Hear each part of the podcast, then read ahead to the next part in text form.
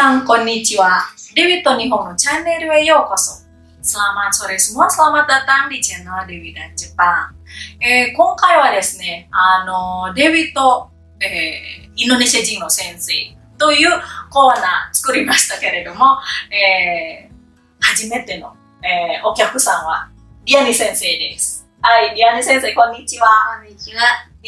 えー、ディアニ先生はもう私学生の時に、えー先生私の先生でしたしもう本当にいろいろ教えていただいたんですけれども今回はあの、まあ、同じ職場であの一緒にあの仕事をしてますけれどもまあえっ、と日本語の学生と言ったら、えー多分変化が結構あると思いますね。もうあの先生が学生の時のと私が学生の時のと今の学生たちえーの時代というのがまあ確かにこう変化があるということがあの分かっていると思いますけれども、えーまあその中でちょっと面白い話とかあとはまあこれからこうどどういうふうに学べばいいのかということをちょっとお話ししたいなと思います。よろしくお願いします。よろしくお願いします。はい、えーまず先生、あの、ちょっと自己紹介、はい、はお願いします。皆さん、こんにちは。はじめまして。えー、ディアンニ・リスダと申します。えー、ディアンニと呼んでください。デビ先生と一緒に、あの今、現在、インドネシア教育大学日本語教育学科で教えております。よろしくお願いします。はい、お願いします。えー、先生は学生時代はどこでした？私は、えー、とウウピ、まあ、今はウピですけれども、当時インドネシア教育大学はイキバンドゥンという名前でした、イキバンドゥンで日本語学科イキバンドゥンの日本語学科で、えー、と勉強しました。はい、えー、それは何年の時だったんえですか、ー、とずいぶん、まあ、これを言うと年齢がバレます。バレちゃいます。ねはい、わかりません。やめときまあ、ます。まあいいです、まあいいです。別にあの秘密がないし。はい。1989年に、うんあの、イキパンドに入学して、で、その時、そうですね、あの、えー、1993年、2年かな？92年にあの日本に留学して、はあ1年間、い。あの、大阪でうん留学してきました。先生、どういうきっかけでこう日本語を学び始めたんですか？そうですね、私はたまたま高校の時、日本語の授業がありましたね。日本語の授業が、日本語の授業があって、でそとちょうどその時に、日本語の先生がすごく私の憧れの先生、私はその先生がとても好きで、え、先生、お名前はもしかして、こう、え多分。ーとそうですね、まあ、今はもう多分あの退職されたんですけれども、ええーとまあチアンジュルの第一高校のあのイボトティ、リスワンティニは私の先生、まあ、他の先生もいますけど、はい。まあ一番あの私が信頼、あのしている先生、例えば何か問題があった時にその先生に相談したり、うん。いろいろあの刺激を受けたり、うん。あの本当にお世話になりました。もう確かにその時ってインターネットまだ流行ってなかったし、そのそねなんですかね、日本日本という文あの国の文化と日本語というのってすごい稀な環境ですよね。そうですねはい、だから先生の役割というか、そうですねそのまさにその通りですね。あのその時はまだ今みたいにいろんなメディアとかも、まあ、本当に日本についてのあの情報が少なかったし、その時初めて見た日本の姿というのは、おしんという映画でした。まあ今のあの若者が多分あんまりおしの映画があのあんまりわからないと思いますけど、まあ、おしという映画は映画がちょうどその時流行っててあの非常にあの貧しい女の子で一生懸命頑張ってあのであの成功したというあの話でした。でそれをきっかけで私は日本語にあの興味がありますね。でちょうど私が高校の時にあのパジャジャラン大学で朗読コンテストがありましたね。あれ文化祭というイベントそうそう。そうそう。あ結構じゃあ前からず文化祭っと前からですね。で朗読コンテストがあってで私は参加しました。うん。まあ勝てなかったんですけどね。ただその時あのいろんな人が来て、でああ日本語って面白いなって。で私は全然その時日本語がわからなかったんですけどあの日本人の話し方を見てあ私もそういう風に話せたらいいなってすごくなんかあの夢が大きいですね。はい。それで私はあの入学の時どんな分野にしようかなと悩んだ時にあ私はじゃあ日本語学科に入りましょう。うん。日本語が勉強日本語を勉強しましょう。でどうしてあのオピを、まあ、駅バンドを選んだかというとその時は私はその卒業した後のことを考えたんですね。ウピンにあの入学して卒業したらもし仕事がなかったら私は先生にもなれるというふうにまあ、まあ本当にあの単純なことしか考えてなかったんですけど、そういうことがあのきっかけで私はインドネシア教育大学に日本語学科あに入りました。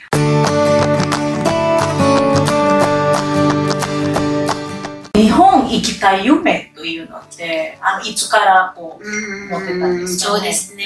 その時は外国へ行くということはもう全然夢でも、あのー見たことないし、あのまあ外国へいあの行くすら、あの国内でバリ島まで飛行機で行くのももう全然、あの体験したことないしだから外国日本へ行くというのは最初はもう全然考えてなかった。でも、駅にあの入って、その時、まあ、あの頑張れば日本に留学に行けるよっていうふうに先生に言われたので、その時から頑張りましょうっていうふうに頑張りましたね。えー結局行けたのが何年生えっ、と、3年生、3年生。ちょうどあ抱えるあ校外実習が終わった時に、あの受かりましたね。実はその時私は、え2年生の時に結構私は話すのが好きなんですね。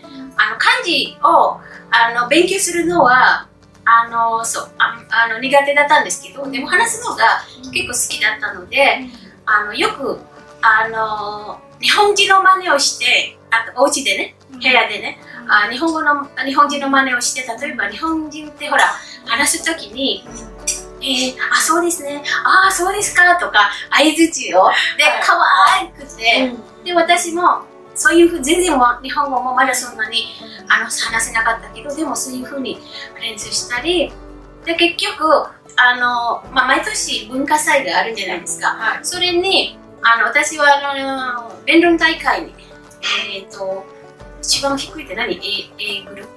B グループあ A グループ A グループに、はまあ2年生の時に、あのちょっとチャレンジをして、でその時1位になりました。おー。すごかったですね。あの、一番最初はあの手紙というテーマ、あの私がその原稿を書いて日本人の先生に見せてでチェックしてもらって一緒にあの練習しました。で結構あの帯の学生がその時もあの見た何年ぐらいかね、まあ、いましたね、で次の年私またあの B グループにあの弁論大会にあの出てでその時は、えー、と私はバンドでは3位だった。で私はすごくがっかりしてあー。でもあの幸いにあの3位でもあの全国大会に出られたからじゃあ今度ジャカルタで全国大会に私は頑張らないといけないと思ってで出てでおかげさまであの全国一位になりました、えーすごい。テーマは何ですか？テーマはゴミについてです。ゴミ。はい。いその時もいろんなゴミの問題とかゴミの処理。はであのまああまあいいわゆる今はあの分別そのゴゴミを分けることをその時考えていあのはいあの話しましたねちょっとあの一つその弁論大会に出て優勝できるためのコツって何ですか？まあ私もあの実際まあ指導はしてるんですけれども、なかなか難しいですね。何ですかね？その何が必要ですか？その優勝になるには。まあ、ただ、そう、ただ、日本語がスラスラと読めるだけではなくて、やはり、あの、テーマも大事だと思いますね。テーマ、な本当に、あの、なんていうのかな、あー人に、あ人のために役に立つようなテーマだとか、あまりつまらないテーマだと聞く人もね、あまりあのつあの聞きたくないし、だから人に立つようなテーマ、そのそれでその後あのお話の順番あ最初はどんなことを話すかであ次はあの、まあ、いわゆるクリマックスクリマックスになる何か問題だとかあの面白いことがあったら、まあ、面白いことを話してで最後にあの、えーなんけあなんだっけその、まあ、いろんな問題があって、で最後にどうしたらいいかを、うん。そういうアドバイスをもちろん、そうですね。その中に自分の意見そうそうそう。も入れないといけないですね。だから、事事実を述べるだけじゃ。実だけじゃなくて、はい。自分がどんな対策をすればいいかを意見を出して、でそれで。まあそれはまあ内容。でその他にもやはり自分のパフォーマンス自分の格好とかも大事。私はすごくそのあ何か人に出る時の自分の格好まあお洋服とか別に新しい洋服だけじゃなくてもいいけどもただ、まあ、自分が自信を持つようなあの過去をあのするとあのうん自信を持ってあの人の前でお話しすることができる。でもちろんその後は、えっと発音。発音は私はその時に日本人の先生にあ教えてもらって、まあ、一緒に練習してでで私はちゃんと先生が例えば文章を読んでで自分で印をつけますね。うん。こう日本語日本語でイントネーションね。はああとかね、あの、うんこう差だったりあだったりするのも自分で、えー、と印をして、それで練習して。で練習するときも、本当に自分の前に人がたくさんいるようなことをイメージして練習すれば、今度、あの今回ね、あの、試合に出るときに、あの、まあ、何ていうのかな、最初はもしかしたら、あ、どうしよう、ドキドキするかもしれないけど、でもだんだん慣れてきますね。まあ、その、えースピーチコンテスト、まあ、弁論大会に出ることによって結構いろんなところに自信を持つようになるんですよね。それはすごく、私はその時に、本当に弁論大会に出て、その時に優勝して、その後、それで終わりかなと思ったんですけど、やはりその後、人の前で話するのもあんまりね、難しくないし、もう慣れてるし、はまあ、特に日本語の先生になると、ほら、学生の前で話さないといけないじゃないですか。それで、あの、そのおかげで、あの、もう人の前で話すのも、まあ、慣れてましたね。慣れてきました。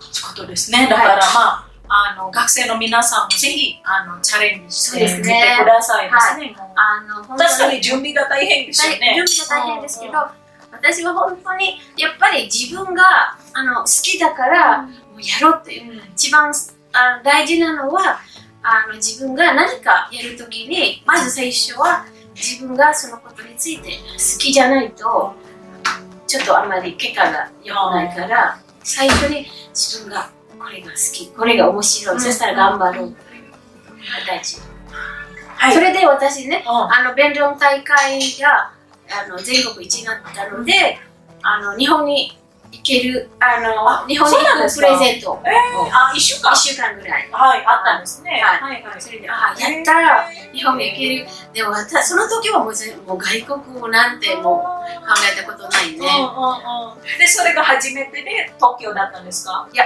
それで、ちょうど同じ年に、はい。えーと成績優秀者試験というのが、ありましたね。ありましたね。バハシスワトアダンでそうそうそうそうはいはいはい。それで、あの私はあのそれに参加して、でちょうどあの全国で私は私ともう一つの大学で同じ、えー成績で。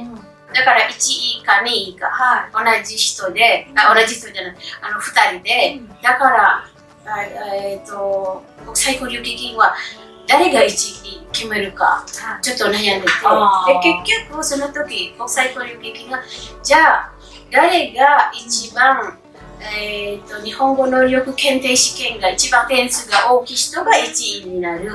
それであの日本行ける、はい、でその結果、はい、私が1位になりました。おだからすごい。私はどっちをえでも2つとも2つとも機会があって。機会があって、うん、でも両方とも取るわけでは取るわけにはいかないから、うん、で私は結局弁論大会をやめて、うん、その成績優秀者試験のプレゼントそれで取ることに取ることにしました、でそれで行こうかなと思った時に、日本語 なんでなんか日本語あなんだっけ？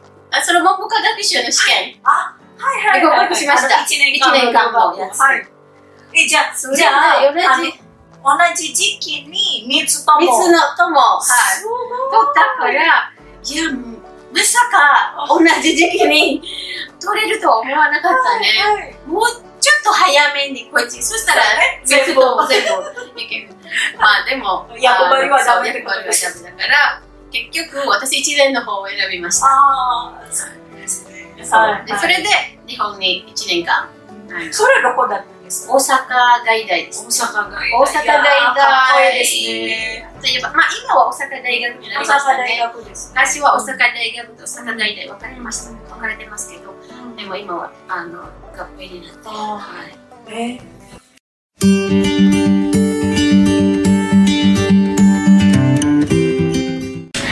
じゃあ、その1年間日本行って初めて、はい、あの、びっくりしたことって何でしたか？びっくりしたこと、うん、あ、笑わないでください。私は今まで日本の姿はどんな姿かというと、おしんで映られていることですね。だから日本に行って、日本人はみんな着物を着るか着てるかなと思って行ったら、あれ？インドネシアと同じじゃないの？普通の洋服で。それが一つ。で、もう一つは、え、じゃあ、先生、その時テレビとかあまりあなかったんですね、日本についてのドキュメンタリーとか。はい、ドキュメンタリーもあまりなかったし、まあ、私もあの下宿してたからテレビなかったんだよね。はい。インターネットなんてなかったなかったですね。だから情報がすごく少ないですね。じゃあもう推しのイメージでそのままあるんじゃないかなって感じで、言ってたらみんな洋服。はい、洋服。で、あの、ちょうど、あの、まあ、10月の時に行ったので、うんうん、そんなに気候もバンルとあの、えーとまあ、同じだったから、うんうん、まあ、そんなにびっくりしなかったけど、うん、まあ、2番目びっくりしたのは、あの、あれですね、うん、えー、電車。電車。慣れてないから、バンドは、まあ、あんこしかなかった。まあ、列車もあるけど、めったにしか使ってないから、そう、電車が、おこんなに便利なものってあるんだって思ったんですね。なるほど。え、その時は下宿に住んでたんですか？えっ、と、初めて日本に着いた時は、うん、えー、なんだっけ、留学生会館。あ、留学生会館に住んでましたね。ただ、その時、留学生会館にインドネシア人はあまりにもたくさんいましたから、私は嫌い。いや、インドネシア人が嫌いというわけではないけど、あの、毎日会ってインドネシア語で話して、じゃあ私は何のために日本に来てるの？って、そういうふうに思ったんですね。だから、私は留学生、あの学生館にお願いして相談に行って、あの、ちょっと私は日本人が日本語で話せる、あの、下宿とか寮に移りたいというふうに相談したんですね。そしたら、あの、大学があるところを紹介してくれました。で、そこに、あの、普通の小さい、あの、個人アパートなんですけど、うん、そこで、何人ぐらい ?9 人ぐらい、うん、まあ、あの、日本人もいますし、オスロシア人、それからオーストラリア人、そして中国人いて、その他は日本人ですね。そしたらそこに行くと毎日日本語の練習になります。すごいいい環境ですね。すごくいい環境。はい。例えば私はあの食堂、食堂じゃない、まあ、食堂、台所で料理をしてる時にそこに電話があってで日本人が電話を受けてあで日本その他の友達と話してで私もその時あ聞き取り練習になりますね、いろんなところであの、そう勉強になりました、へーそうなんですね。はい、えーじゃあ、その、まあ、環境というのは大事にしてらっしゃるのと、あとじゃあ、ちょっと悩みってありましたか？やっぱり、あの、外国に行って文化も違ったりして、どういう悩みがあったんですか？そうですね若かったしね。そう私は親と離れているのは、まあ、バンドンでもあの親に離と親と一と離れているからそれは結構慣れているから、そんなに問題ないけど、ただ向こうで、まあ、やはりあの時間日本人ほら時間をきっちりあ守る。守るからあのそれをやらないともうできない。それから、まあ、あの食べ物はそんなに私はあるものを作ったりあのたあの、まあ、食べてはいけないものは食べない、うん。そういうふうにあのそんなに問題ないけど他に悩みは何だろうね。悩みって。とにかくもう楽しかった。楽しかったね。本当に。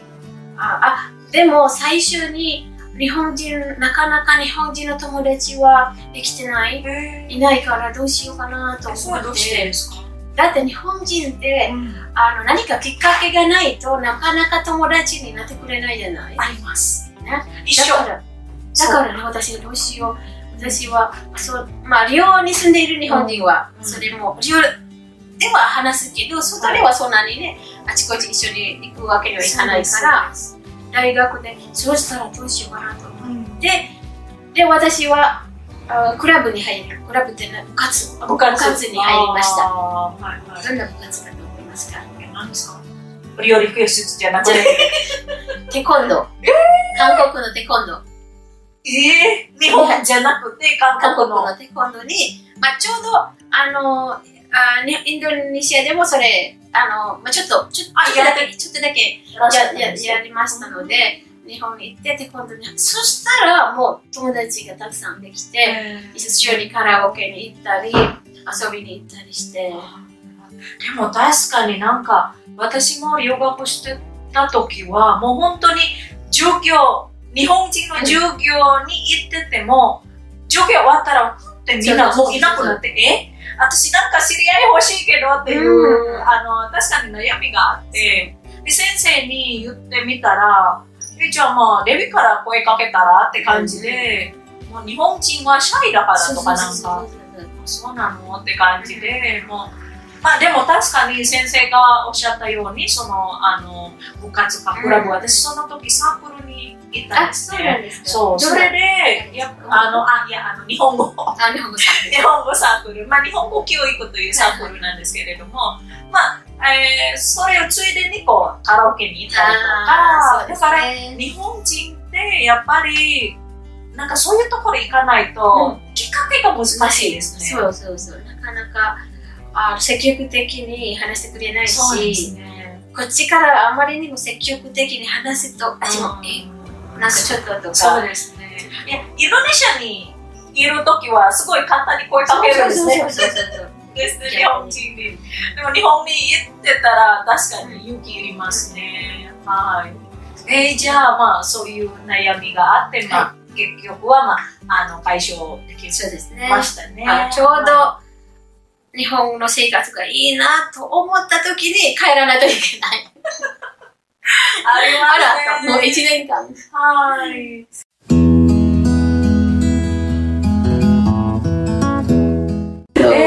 それで、あの、うあの、イキバンドに戻って、卒業されたんです。そうですね。うんあの、戻って、あと、残りの授業を取って、で、1995年に、うんあの卒業しました。ああ。そして、もう、ウピの、あの、イキの先生。いや、まだ、あ、まだ？はい。その時は私は、あの、卒業してすぐ、あの、ジャイカ、そうですね。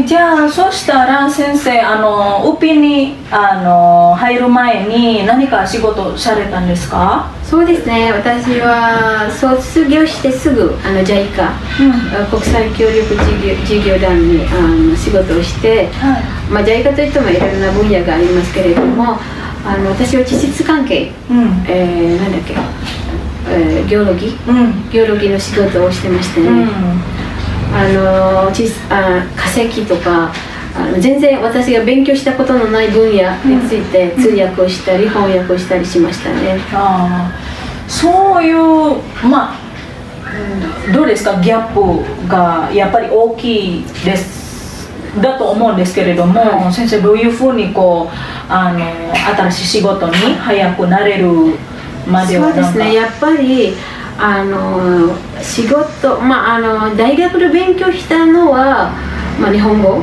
日本語と、まあ、他のことも勉強しましたけど、うん、やはりそれぞれの分野に入ると、全くゼロからになりますね、はい、私も地質あの高校の時社会学科だったので地質とかそういうことを全然勉強しなかったけどやはり仕事だから、うん、あじゃあ勉強しないといけない。いろんな、うん、あの資料を読んだり、うん、いろんなあの本を読んだりして、まあ、日本人からも教えいろいろ教えてもらったんですね。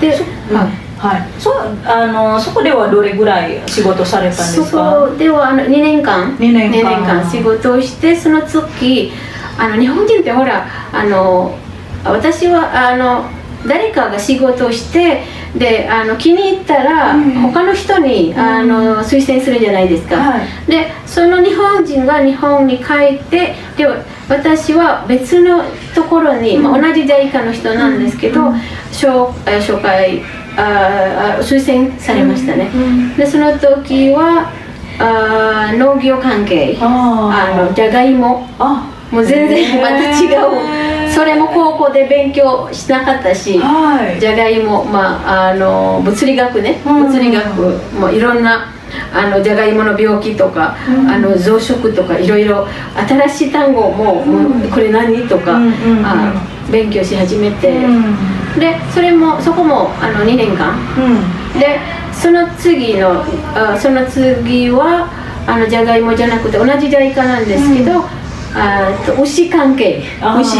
もうの牛いやなんかね思い出したいですけれども確かに私もその畜産のプロジェクトで、はい。はいあのリアニ先生のお友達かと思う、あれあれ先輩ってそこで私あの仕事したことあるんですよ。あそうですかそうですね。で確かにリアニ先生の名前あの、はい、聞いたんですねそうそうそうそう、はい、あのそう最初私そこであのまあ3つ目の仕事ですね、はい、あのあそう水産関あ水産じゃない。の、えー、畜産関係で、で私がそのと忙しかった時に、うん、そうあの友達にお願いしたりしてで私あれ先輩が入って。そうそうそうそう。で私はそこをを辞めて、はい、あのあれさんがあのそこ続けました。そうですね。私が入った時はあれ先輩とリリタさんでしたっけ？な、うん、ちょっと名前忘れたんですけど運パからの、うん、あの人だったんですけれどもそれで私ちょっともう分からない感じでその場に入って、うん、でその時は確かにプロジェクト5年目のプロジェクトでマニュアルのあの翻訳の仕事を任されてすごいいろいろ勉強になったんですけれども、はい。じゃあ先生結構じゃいかじゃいかじゃいかって感じで。でも全然違う全然違う推しもすごく、ね、あれ？って私最初は、もう全然その専門用語も分からなかったし、うん、あのもうインドネシア語自体も分からなかったんですね、そのあのあ畜産関係の用語が、はい。はい、だからインドネシア人の人に「これってどういう意味ですか?」とか何か会議の時一番大変だったんですね。いろんな現場に行ったらもうもう刺したら終わりですね。あのもう本当にあの現場では分からなかったら、はい、簡単な日本語日本語で教えてくださいとか言えるんじゃないですか、でも会議だとそういうことを言うわけにはいかないから、ね、だからああもう本当に足が出てどうしようどうしよう。でもだんだんそれも慣れてきてまあ一番大事なのは落ち着くこと落ち着いて落ち着いてなかなか落ち着くの難しいけどでもやはりあの通訳の仕事でも、まあ、他の仕事も同じだと思いますけど、やはりあの何というのかなその経験を重ねてそれが一番大事、いきなりうまくいくというのはないと思います。だから最初は失敗しても頑張って次のステップに入って、そしたらあのうまくいくと思います、まあ、失敗はあると思いますね、まあ私思ってるのはやっぱりこう早く勉強できる、はい、なんですかね。あの性格持った方がいいかなという思うんですけれども先生どう思われますか、まあ、自分はもう早くあの勉強できるタイプだからまあちょっとあんまり問題なくという。いや私結構遅いよそうなんですか？ね見えないですよ。でもあの、えーと、一私が思ったのは一番大事なのは、うん、まあ、人はそれぞれあの物事の理解度が、うん、あの違うと思いますね、例えば何か勉強しあのする時にデビ先生はまあ一回聞いても一回聞くだけですぐ分かるタイプ、うん、例えばね、うん、で私は1回だけじゃ分からないから、うん、じゃあ2回、あ2回でも分からなかったらじゃあ3回、私はデビ先生と違うから、だから必ずあの同じ、あの1回とか2回で、ああのやると、あなんていうのちょっとちょっと言い方がわからない、あ必ず同じわけにはいかない。同じ結果。そう。だから私は一番大事なのは自分があのどれぐらいの能力があるか、自分はどんなところがあの一番なんか得点、うん、得点が長女かな、うん、長所。長所なんですよ、はい。長所が何か、うん、それもあの把握しないと難しいですね。自分を分析する必要があるってことですね。例えば、うん、私は学生時代、うん、あのあんまり人がたくさんいると勉強できなかった。できないタイプ、はい私はどういう時にあの勉強ができるかというと、うん、真夜中、うん、誰もいない時に、すごく静か、だけど私は、徹夜はできない。徹夜すると次の日の朝風邪ひいちゃうからじゃあどうしようと思ったら、うん。うん、私は夜の、まあ、医者のお祈りが終わってすぐ寝ます、うん、で大体2時ぐらい目を覚めて起きて勉強します、そしたら静かだしすごく集中もできる、でその後勉強して、まあ、ラジオ聴きながら勉強して、うん、あのえー、お祈りしてまた寝ます、うん、そういうパターンで、はい、あんまりあのみんなじゃあ友達と一緒に勉強しようって言ったらもう全然勉強できないだからでも人はそれぞれだから、うん、人それぞれだからあの音楽を聴きながら、あ勉強ができる人と、うん。うん、そうじゃない人もいます、うん、だから自分がどういうタイプかについて、それも自分で分析しないといけないね、それでもあの仕事が大変な時にこう自分の長所がどこにあるかそこに生かしてということですよね、はいなるほどであの、仕事する時もあの分からない時ももう正直分からない、あんまりごまかす、ね、正直は私ここわからないけど、うん、ちょっと教えてくださいっていうか、うん、私はその時例えばね牛の話して、うん、で牛はどどういうふうにあのどういう消化機能を持つか、全然勉強もしなかったし、ああなんていうのかな、まあ、いろんな内臓の話とか、それもおしあの正直言ってわからないから教えてくださいって。でそれだとあの楽になります、自分があ知らないのに知っているふりをしたらもう大変。大変。負担かかり負担かかるし危ない。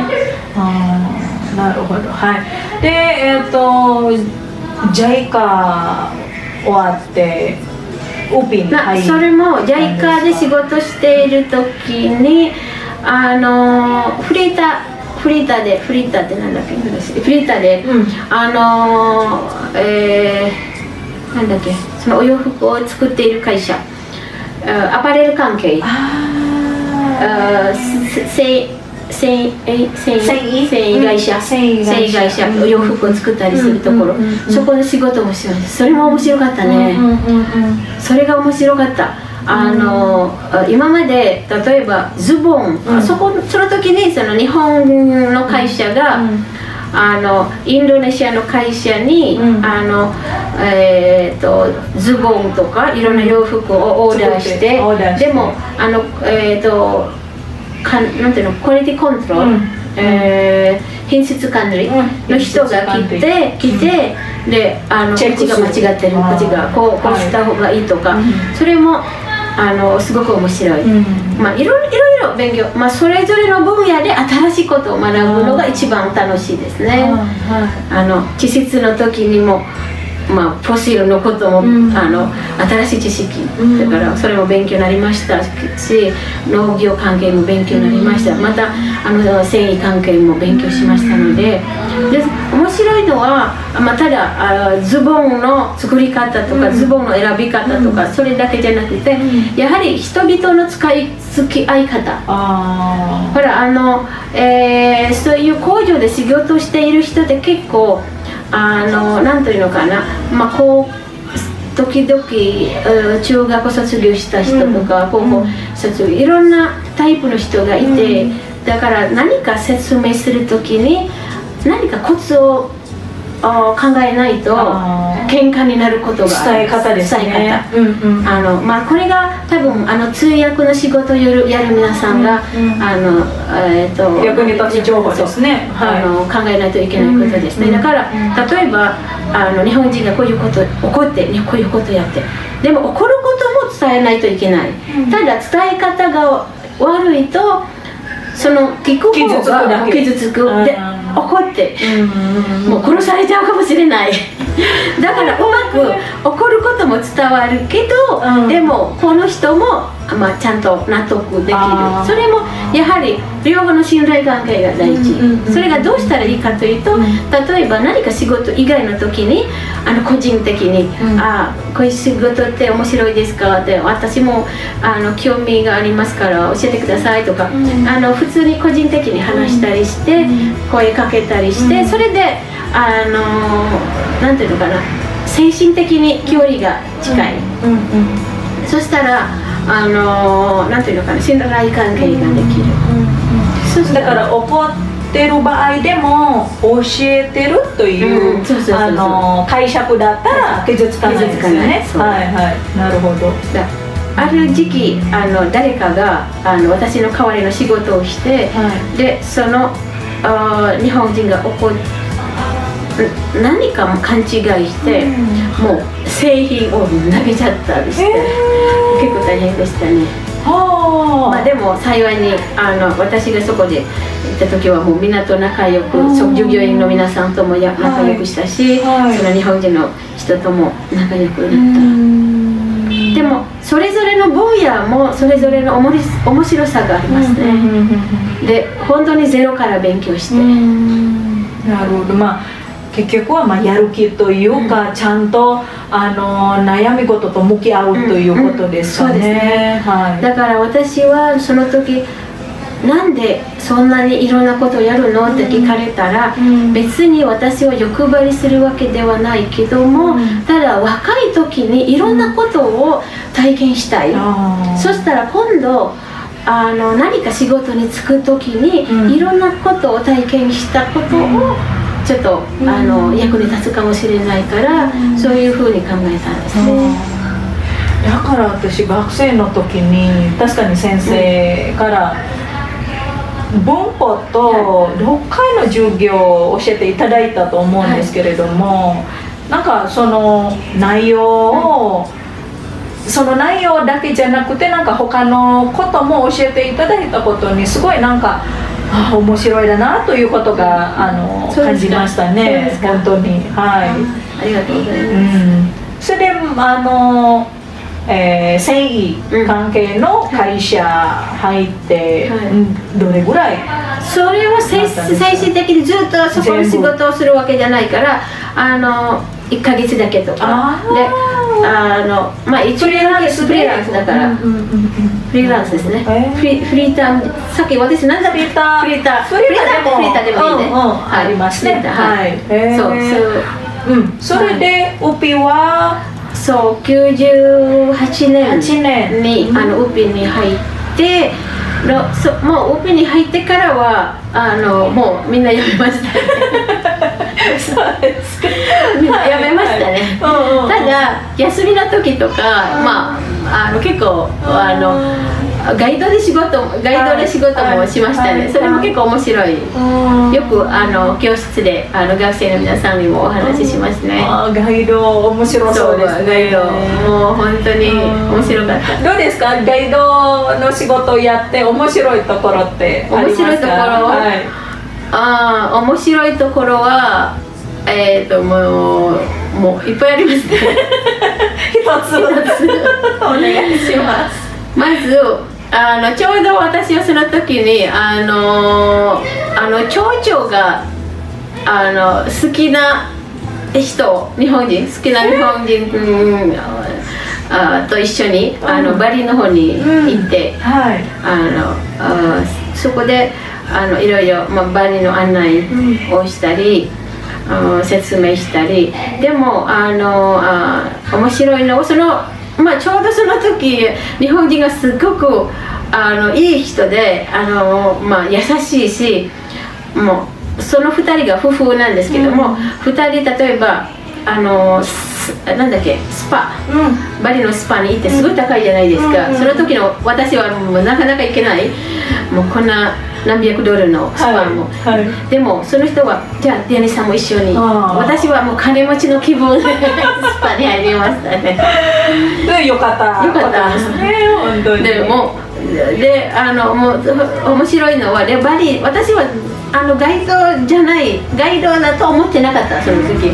もう友達を案内してると思ったんですね、はい。でもバリは観光地だからあの結構そういうルールがあるじゃないですか。あのなんとあのそのガイドのため、うん。例えば買い物をしたりする時にあのそのお店の人はガイドさんにあのあ何パーセント？何パーセントとはいかチッで私はその時全然あの知らなかったし何も考えてなかったけど、で結構その夫婦はうん。買い物が好きなんですね。で何百ルピアも、ううんあのたくさん買い物をして、で買い物が終わったらそのお店の人はあのちょっとあの来てくださいって事務所に来てくださいであサインして「えこれ何ですか?うん結構たくさんお金をくれたんですね、はいはい。おーって私はやったーって感じね。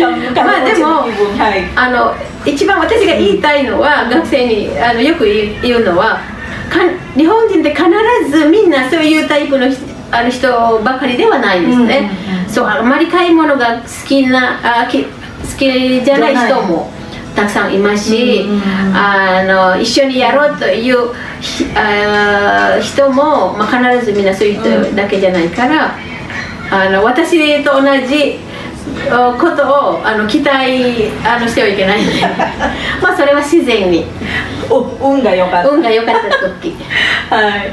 えー、まあそういろんなね経験されて。どうですか？そのウピで教えた時に生かしたそうですね。それが結構、うん。私結構学生の前であの話するのも好きだから、もう学生は飽きちゃうかもしれないけど 毎年先生また？って感じいや で私もあの考えた、うん。もしかしたらこのこの話を話したのかなって それを一応確認してこの話って聞いたことある？とか 念のためね。だからあのそれも学生にあの話して、うん。結構、まあ、みんながあの積極的に聞いてくれました。ね、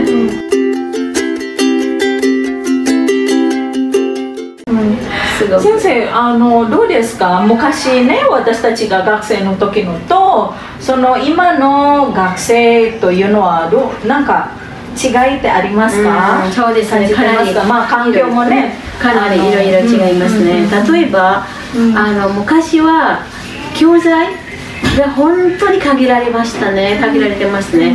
あの例えばあの本とかももうあの教科書で一冊でうん。その本、まあ多分デブ先生も同じ、あのーはい。体験したことあると思いますけど、一冊だだけだけもう他の教科書今はもういろんなあの本があります、うん教科書があります、あでインターネットもなかった時代、うん。あの情報も少なかったし、うん。うん。ただどうしてあのあ日本語があ、まあ、勉強勉強ができたかというと、もう本当に限られたうん環境でどういうふうに工夫するか多分人間というのはうん。基本的に何か限られたあ時に一生懸命やろうとしてる。うんだから今はもういろんな教科書もあります、えー情報もあります。もういくらでもあります、どんな映画を見たいと思ったらもうすぐ。検索して見る,、見ることができ海ます賊版か海賊版じゃないか関係なく。もうあのねあ何でも。何でもありますね。うんうん。昔はもう本当に私の時代はあーラボで、えーなんだっけヤンさんと日本人の人々という映画しか見見なかったねしたねありました？そうそうそうすごい古い。古い。あの外国人が日本にあのいた時の生活。いやー。だから、はいはい。本当にはい。限られてます、であのその他にでもなんていうのかな昔の学生というのはうんなんでなんて言えばいいのかな。結構あの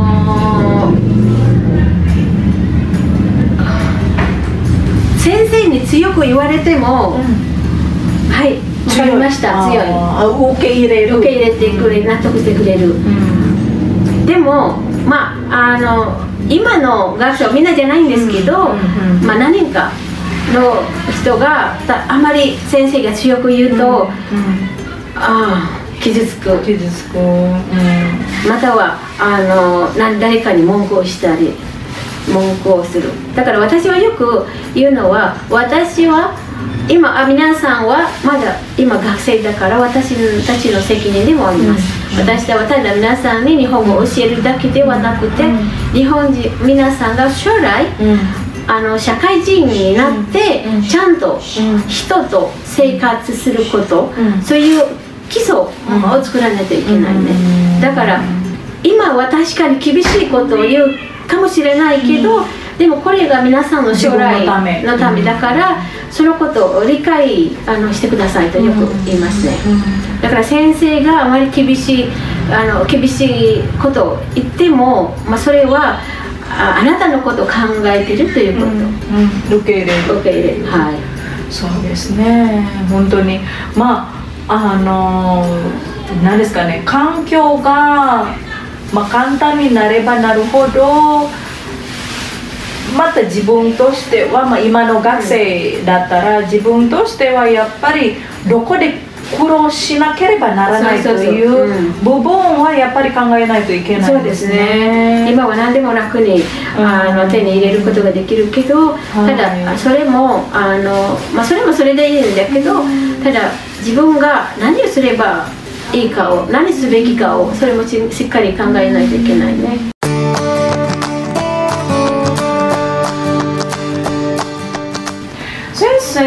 からしたら、まあ、今の学生多分あの私将来何になればいいかなという悩んでる人がまだいると思います、あのウピに入ると入ったとしても、まあ、他の大学に入ったとしても私は日本語学んで何すればいいかな将来という学生には何か先生アドバイスってありますか、まあ、あのとにかく、ん。私が一番最初にあの皆さんに言ったのはあ何かやるときに必ず自分がそれを好きじゃないとうまくできない、まあ、日本のことわざにもあると思いますけど、あの好きこそもの上手になる。まああのそうもう一回あのチェックしてくださいね、あはい。好きこそもの。まあ一つのことが好きになるとあの上手になる。だから日本語がその日本人日本語の面白さをちょっと見て、うん。難しさのもありますけど、あの面白さを見てそれを好きになってそしたら勉強しよう、うん。で勉強あ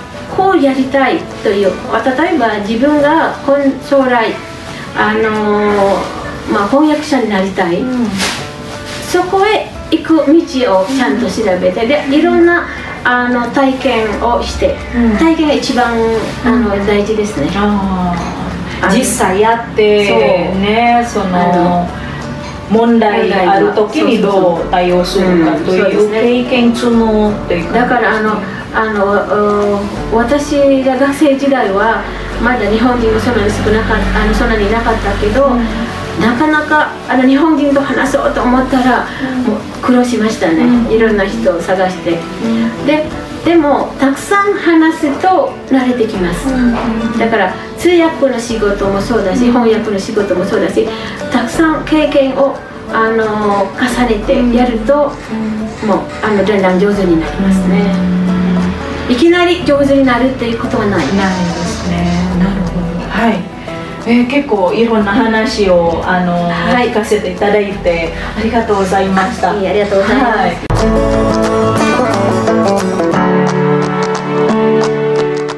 えっ、と、まあ、先生なんかメッセージありますか、皆さんに。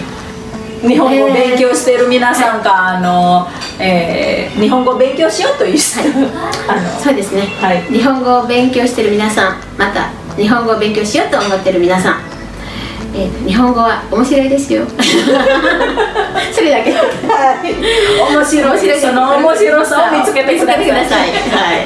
はい、はい。えーということで、えー今回はねリアニ先生とあのお話をしてあの聞いてる皆さん多分いろんなことを聞いてねあの自分今悩んでることにヒントとしてね考えていただけたらと思いますはい、ね。何か役に立つうんできればとはい思います、そうですね。はい。はいえーでは、えー今回は、えーデビと、えーインドネシア人の先生というコーナーであのお話ししましたので、まあまたあの違うコーナーで会いましょう。